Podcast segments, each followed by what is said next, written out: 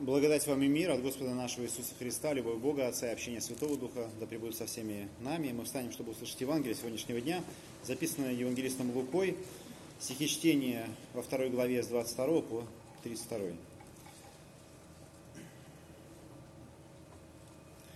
А когда исполнились дни очищения, их по закону Моисееву принесли его в Иерусалим, чтобы представить перед Господом как предписано в законе Господнем, чтобы всякий младенец мужеского пола, разверзающий ложесно, был э, посвящен Господу. И чтобы принести в жертву по речению в, гос, э, в законе Господнем две горлицы или двух птенцов голубинных. Тогда был в Иерусалиме человек именем Симеон, он был муж праведный и благочестивый, чающий утешение Израилева, и Дух Святой был на нем. Ему было предсказано Духом Святым, что он не увидит смерти, доколе не увидит Христа Господня. И пришел он по вдохновению в храм, и когда родители принесли младенца Иисуса, чтобы совершить над ним законный обряд, он взял его на руки, благословил Бога и сказал, «Ныне отпускаешь раба твоего, владыка, по слову твоему с миром, ибо видели, видели очи мои спасение твое, которое ты уготовил пред лицом всех народов, свет просвещению язычников, и славу народа Твоего Израиля. Аминь. Это Святое Евангелие. Слава Тебе, Христос. Присаживайтесь, пожалуйста.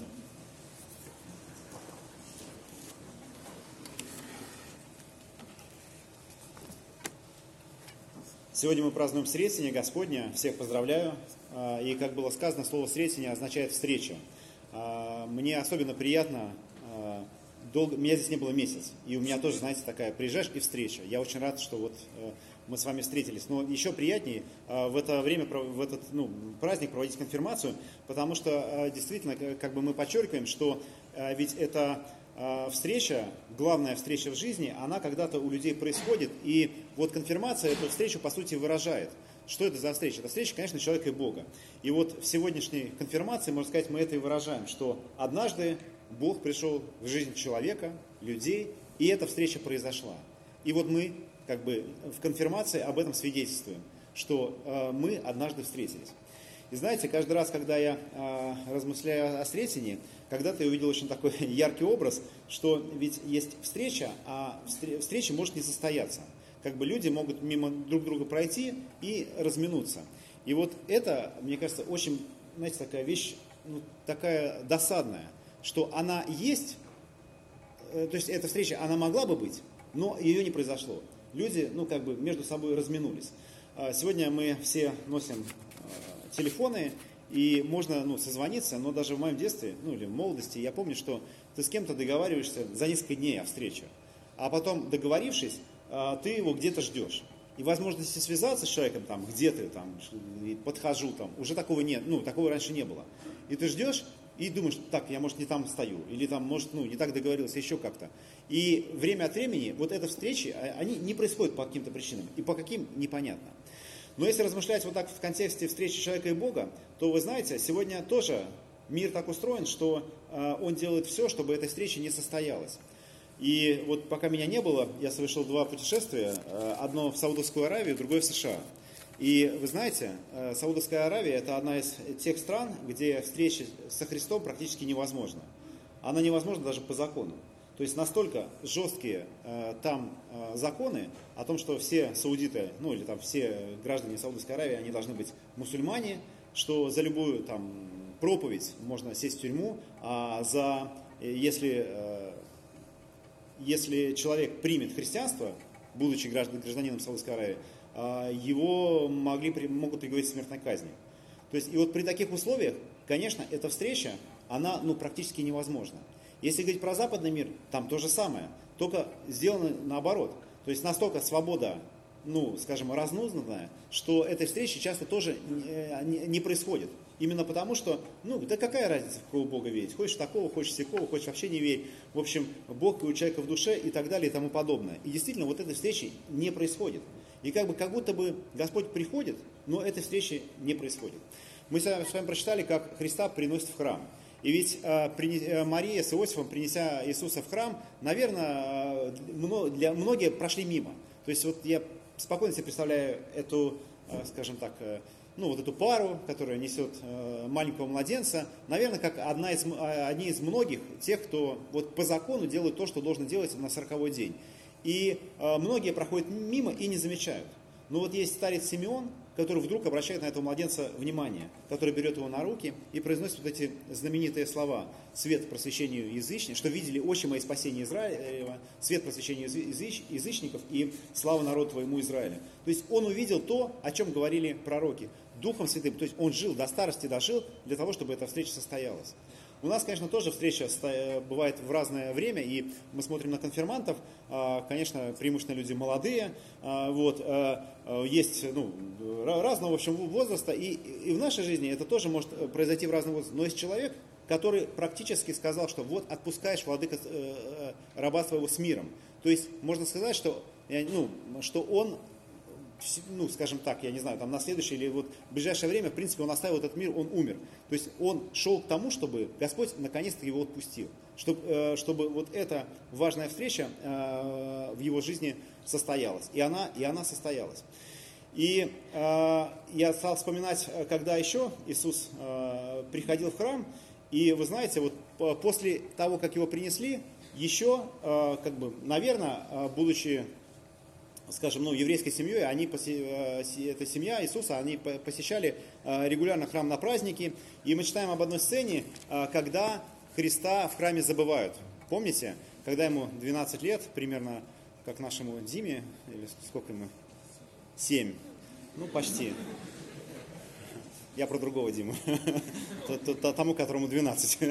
Он сегодня не здесь.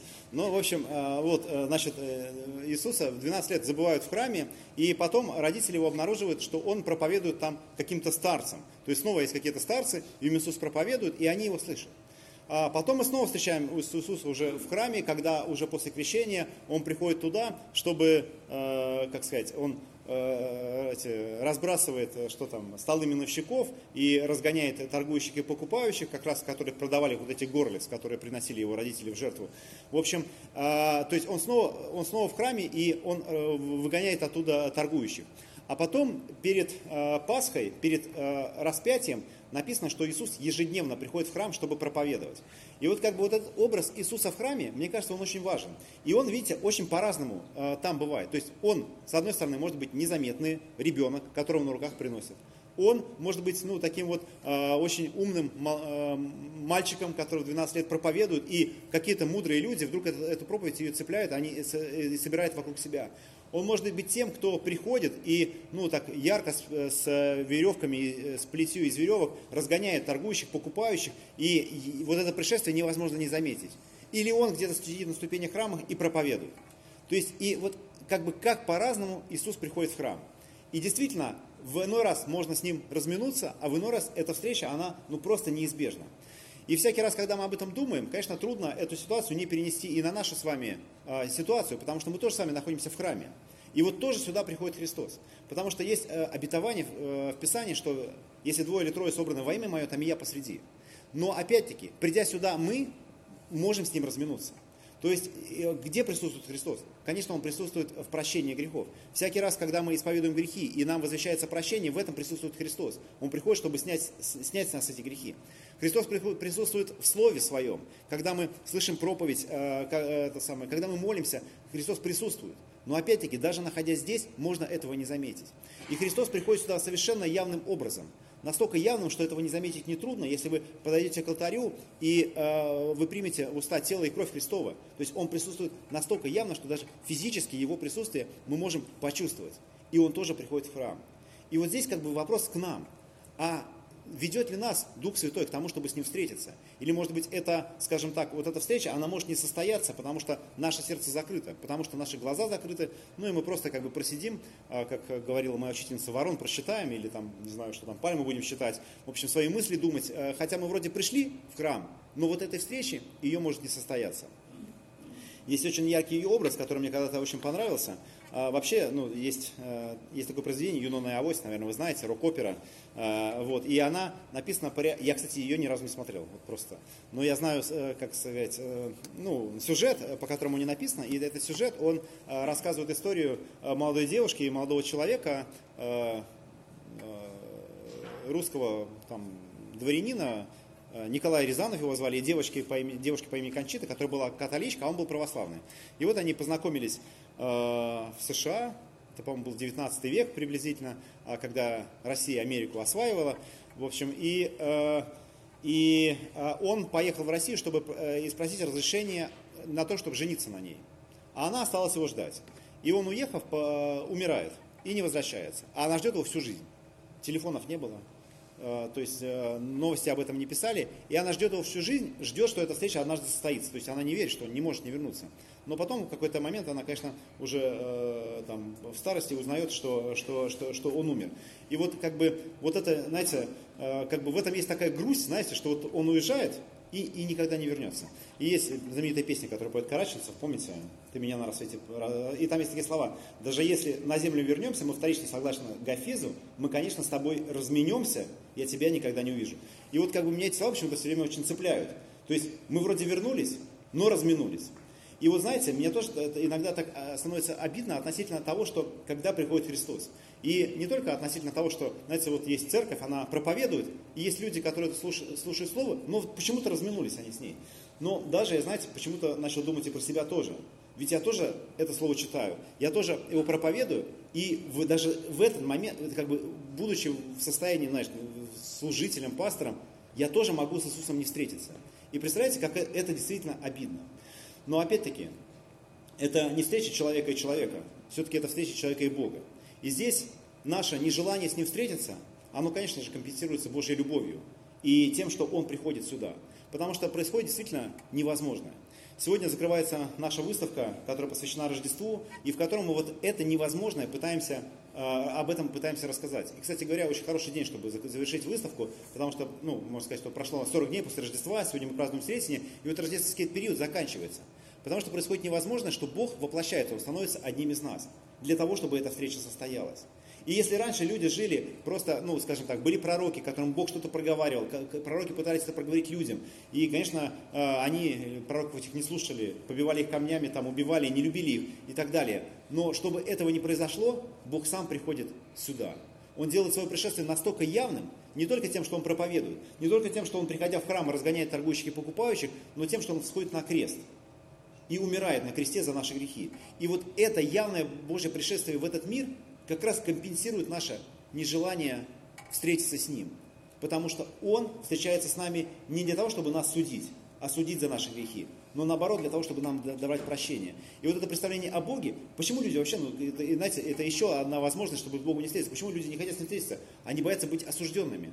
Что Бог встретит их и скажет, ах ты, проказник, или гнида или ну, вонючка, почему ты так вот плохо поступаешь? Ты же знаешь, как хорошо ты плохо. И нам и ответить нечего. Но эта встреча с Богом, она не для того, чтобы мы были осуждены, а она для того, чтобы Господь нам даровал прощение. И эта встреча с Богом, когда Он нас обнимает. И вот я бы очень хотел, чтобы действительно эта встреча состоялась не однажды в жизни, когда мы впервые об этом слышим, но эта встреча состоялась всякий раз, когда мы приходим в церковь. Когда мы приходим в храм, как Симеон, ведомый Святым Духом, а то просто ведомые, потому что ну, привыкли ходить, просто пришли, неважно почему, но чтобы эта встреча здесь состоялась. В прощении грехов, которое возвещается, в слове, которое возвещается, и в таинстве, к которому мы подходим. И я очень надеюсь, что не только, э, скажем, а, не только мы в этом смысле будем потребителями, что мы приходим, чтобы встретиться, но и немножко теми, кто помогает, э, чтобы эта встреча произошла и в жизни других людей.